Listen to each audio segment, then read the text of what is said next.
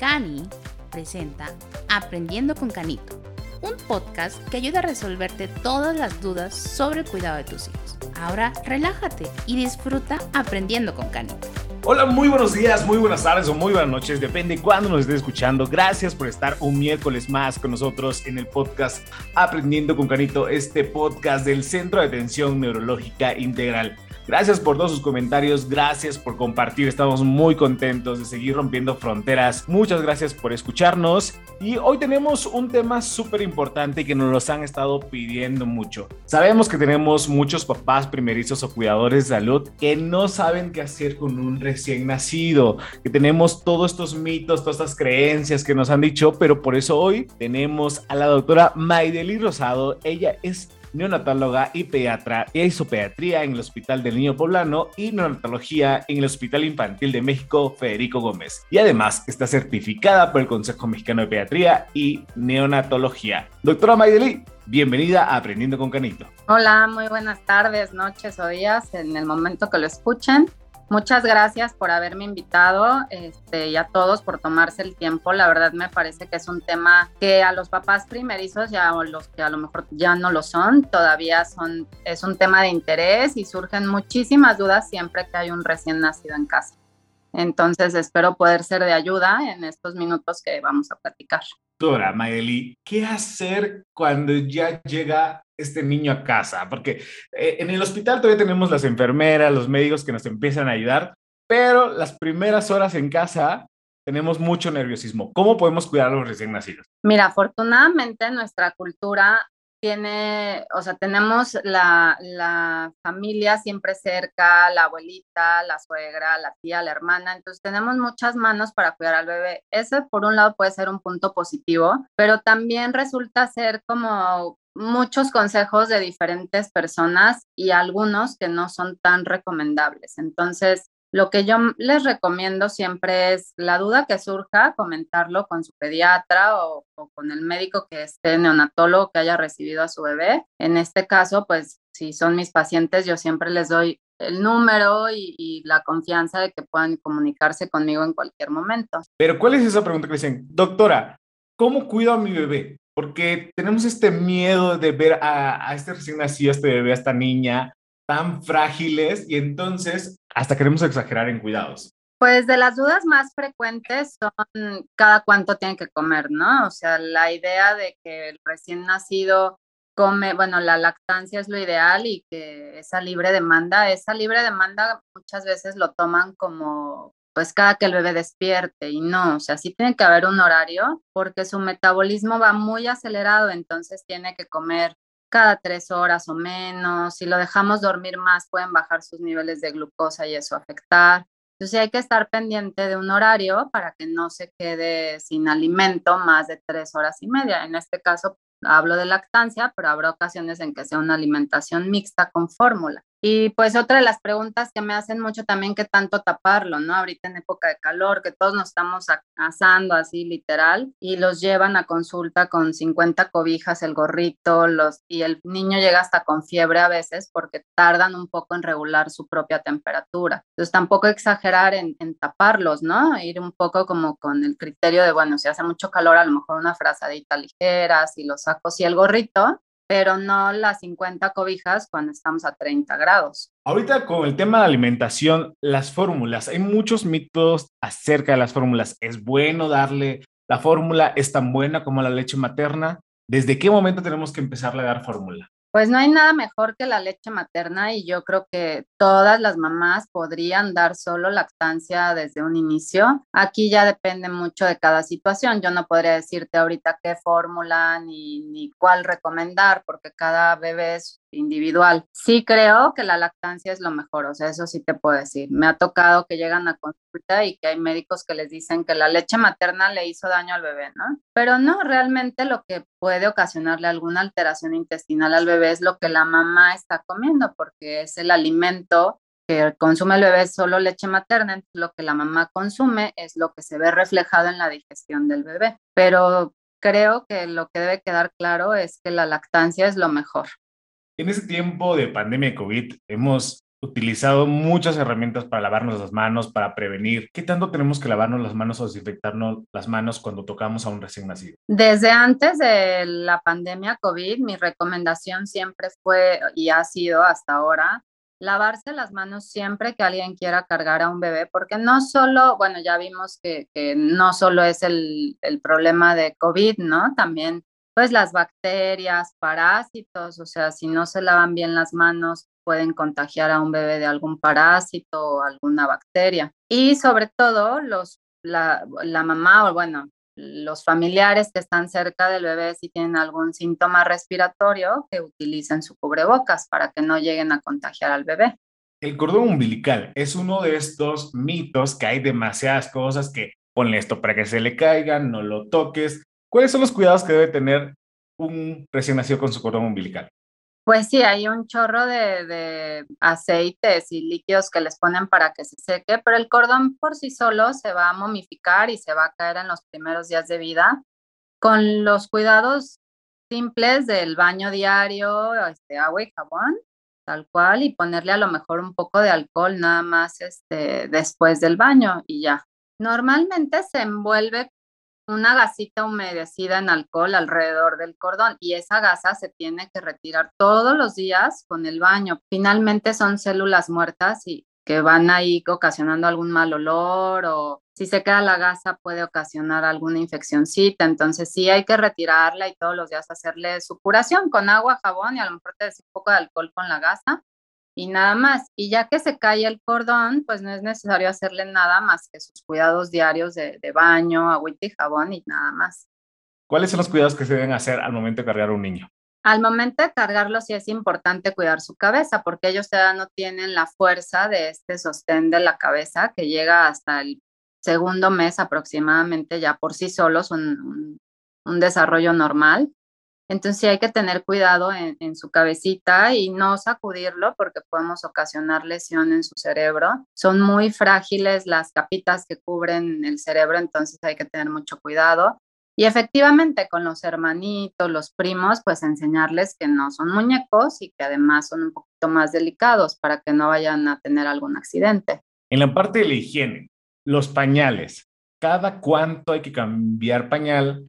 ¿Qué hay que hacer para prevenir algunas condiciones como es las rozaduras por pañal? Pues sí, hay que mantener seca el área. Afortunadamente ahora los pañales tienen una gran variedad pues, de tipo, ¿no? Que si lo mantiene seco, que se absorbe más el líquido. Yo creo que con un poco de pipí no pasa nada, pero cuando hace popó el bebé, pues de inmediato hay que cambiarlo porque no se absorbe y eso sí podría ocasionar alguna irritación. Y el bebé va a estar muy incómodo, o sea, si el pañal absorbió la pipí y el bebé está seco, pues el bebé va a estar tranquilo. Pero si está con popó y no se le ha cambiado el pañal, lo va a sentir y él solito va a empezar a manifestarlo con llanto para pedir que le cambien el pañal. Y siempre hacer un aseo adecuado y quitar todos los restos, pues los residuos de pipí, popó, para poder hacer el cambio y hay algunas cremitas que les pueden poner o pomadas para prevenir rozaduras. ¿Con qué se recomienda limpiar? Porque hay demasiados productos actualmente, pero ¿cuál es lo más recomendable para usar con los bebés? Puede ser desde bañito de asiento así con agüita y tantito jabón nada más. Existe una infinidad de toallitas húmedas. Yo recomiendo las que tienen 0 alcohol, 0 aroma para no causar irritaciones. Hay muchísimas en el mercado, o sea, pueden encontrar muchísimas. Y cuando ya empieza a haber alguna rozadura, incluso pueden hacerles limpieza con un poco de té de manzanilla, con algodoncito. ¿Cada cuánto hay que bañar a un niño? ¿Cuándo va a ser ese primer baño? Porque también tenemos este miedo de bañarlos, de que se puedan enfermar, porque usted ya lo dijo, lo llevan a consulta con todas las cobijas que pueden tener. Y entonces, ¿cuándo bañamos a nuestro niño y cada cuándo? Se recomienda el baño todos los días, sobre todo ahorita que hace tanto calor, porque finalmente ellos también sudan, entonces pueden estar incómodos simplemente por sudor. Normalmente el primer baño es el día que te lo dan de alta en el hospital, ahí ya te lo entregan bañadito y si no, pues llegar a bañar a casa. Hacemos esta parte del descanso y del sueño. ¿Cuánto es el tiempo que debe dormir un bebé y cómo debe dormir? Debe dormir boca arriba o de lado. Antes se creía que tenían que estar boca abajo para prevenir ahogamiento, pero ahora se ha visto y hay estudios que reportan que los niños que duermen boca abajo tienen mayor riesgo de muerte de cuna, entonces sugerimos que duerman boca arriba. Y el tiempo va variando de cada bebé, pero en promedio son 20 horas al día, y pues uno como papá primerizo esperaría que durmieran más en la noche, pero no, o sea... Me llegan con esa pregunta de ¿cuándo ya va a dormir toda una noche completa? Y les digo, no, pues si les digo algo así como tal mes, pues al rato van a venir a reclamar. Cada bebé es diferente y para ellos no hay noche, día, para ellos es igual. Entonces, claro que uno está cansadísimo en la madrugada y siente más pesado al bebé que está pidiendo comida o que está sucio del pañal. Pero en promedio, pues son esas horas al día. Los bebés necesitan dormir en silencio absoluto, porque luego los papás dicen, shh, el bebé está dormido, no hagas ruido, no lo despiertes. No, pues no en silencio absoluto, digo, tampoco ponerles como la música de fondo, así el rock y otras cosas, pero sí ayudar a conciliar el sueño en las mejores condiciones y si se puede, obscuridad y menos ruido, pero tampoco en absoluto silencio. Sí, claro, o sea, me ha tocado que no quieren ni hacer tantito ruido, pero te puedo decir que, por ejemplo, los bebés que se quedan hospitalizados con nosotros, pues no están en absoluto silencio, o sea, están escuchando constantemente las alarmas de los monitores, una y otra cosa dentro de hospital, ¿no? Entonces llegan a casa y es muy curioso porque los papás hacen esto de no hagas ruido y por favor no entren, etcétera, lo que me acabas de decir. Pero el bebé entonces está como despierto, como esperando tantito ruido para poderse dormir. Entonces va a depender también qué tanto ruido escuchó en el embarazo, eso influye, si le pusieron música, etcétera. Pero bueno, sí se recomienda, pues no el ruido tan fuerte, ¿no? Los niños deben dormir en su propia cuna, en su cuarto o con los padres. El recién nacido puede dormir en el colecho cerca de mamá, porque como estamos hablando de favorecer la lactancia, pues queremos que fluya y que en la noche, si la mamá está cansada y que no se esté levantando, puede quedar ahí con mamá los primeros meses. Al momento de envolver, tapar al niño, ¿es recomendable hacerlo esto, como dicen, como en tamalito, como en burrito, o dejarlo libre? El taquito, ¿no? Sí. Pues al principio se dejan, ellos venían contenidos en el útero, entonces imagínatelo, en el tamaño, o sea, vienen hechos bolita y tú los envuelves en la sabanita como taquito, al final se van a dejar las primeras 2 semanas si tú quieres, pero al rato el bebé solito va a empezar a sacar las manos y a ser un poco más libre. Hay muchos mitos acerca del llanto, ¿no? Hay bebés que lloran mucho y hay bebés que no lloran. A los bebés que no lloran dicen...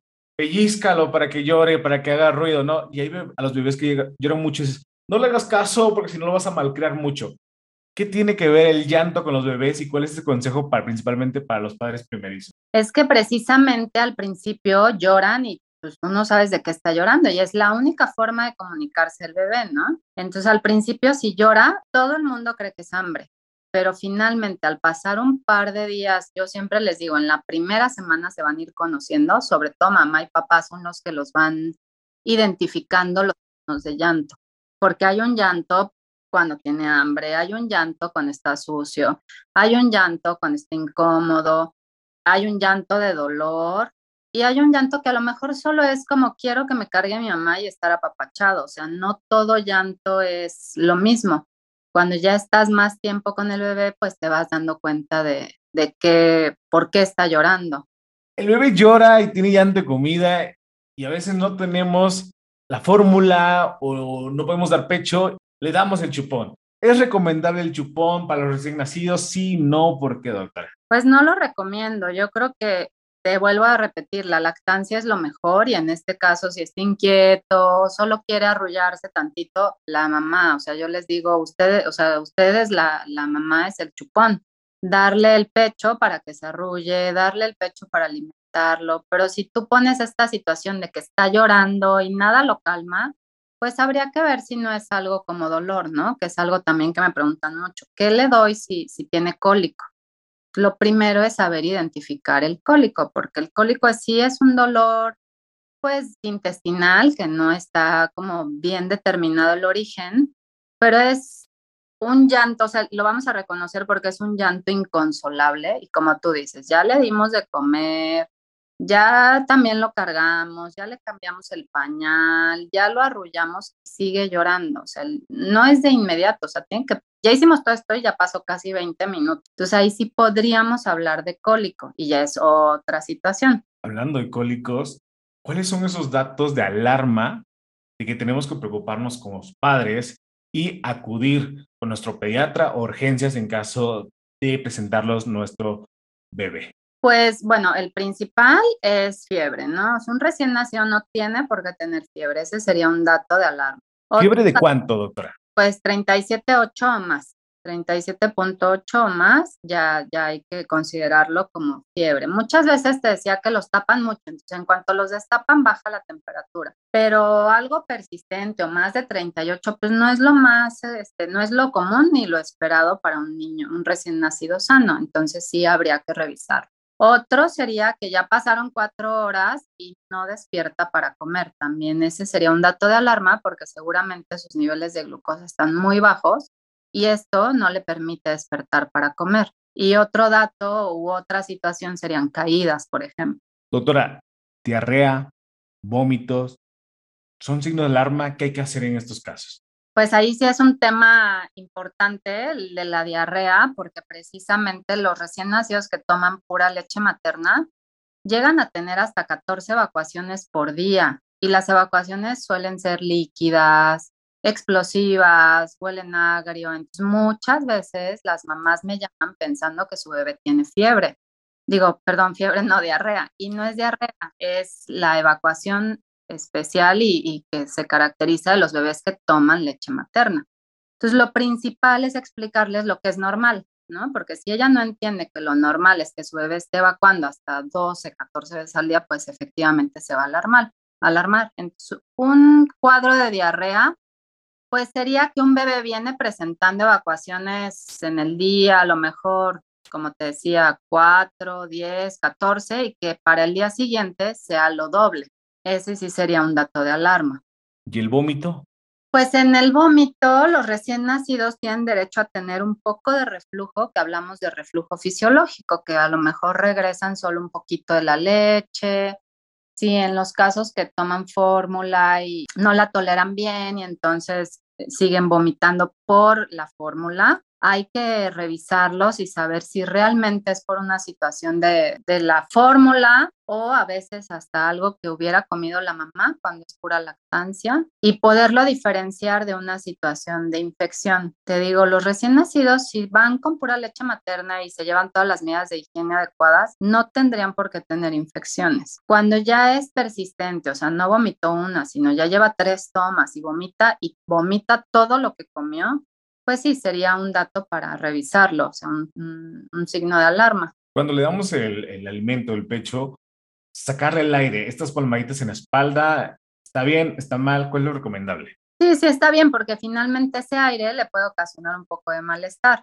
Pero te voy a decir una cosa, con el biberón, pues sí, jalan aire y es más fácil que repitan. Y con el pecho no, la toma es mucho más hermética, entonces degluten muy poco aire. Entonces de repente la mamá ya se echó 20 minutos, media hora tratando de sacar el aire y ya se quedó casi dormida con el bebé. Entonces también, si no logra sacarlo y lo acuestan, a veces simplemente con tenerlo paradito y luego acostarlo, con ese movimiento ya el airecito puede salir.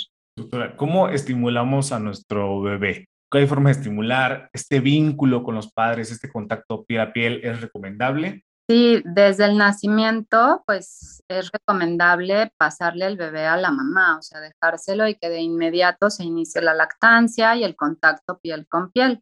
A veces, si no es posible con la mamá porque estamos en quirófano y se los dejamos solo un ratitito, bueno, también está la opción de que con el papá se logre este vínculo que se llama técnica canguro, porque entonces el papá carga a su bebé piel con piel y ahí inicia el vínculo entre ellos, pero además ayuda a regular la temperatura del bebé. Evita que pierda calor y le ayuda a que lleve más rápido esa autorregulación de temperatura. Y ya en casa, pues igual, ¿no? La música, el contacto constante, las palabras, el apapacho, todo eso es estimular a su bebé. Creo que ha sido Una plática súper interesante, estoy seguro que para todos los papás primerizos, incluso los que ya no son primerizos y cuidadores de salud, tíos, abuelitos, hermanos, primos, ha sido de utilidad este podcast. Doctora, ¿cuáles serían sus recomendaciones o sus conclusiones finales para todo nuestro auditorio? Pues creo que lo más importante, hagan caso a los pediatras y a los neonatólogos y que cualquier duda, por mínima que piensen que pueda ser, que mejor, o sea, que pequen de exagerados para no llevar a cabo alguna recomendación, que se van a llenar de recomendaciones de la vecina, la comadre, de todo el mundo, y que pueden llegar a afectar a su bebé. Entonces, pues es un evento maravilloso, o sea, ser mamá por primera vez y tener esta oportunidad de atender a estos bebés, bueno, me parece, y de acompañar a las mamás en sus primeras semanas.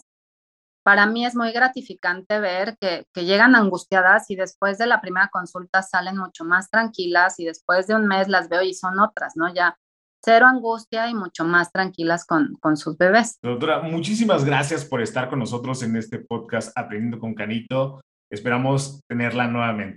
Muchísimas gracias a ti y muchos saludos.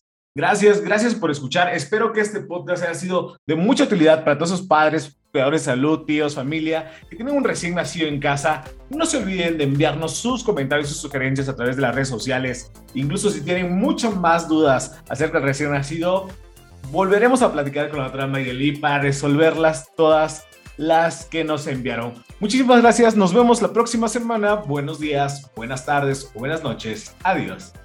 Gracias por aprender con Canito. Te invitamos a escucharnos la próxima semana. No olvides seguirnos en todas nuestras redes sociales. Nos encuentras en Facebook como Centro de Atención Neuropediátrica Integral y en Instagram como Cani Neuropediatra. Y escríbenos al WhatsApp al 22 11 85 64 85.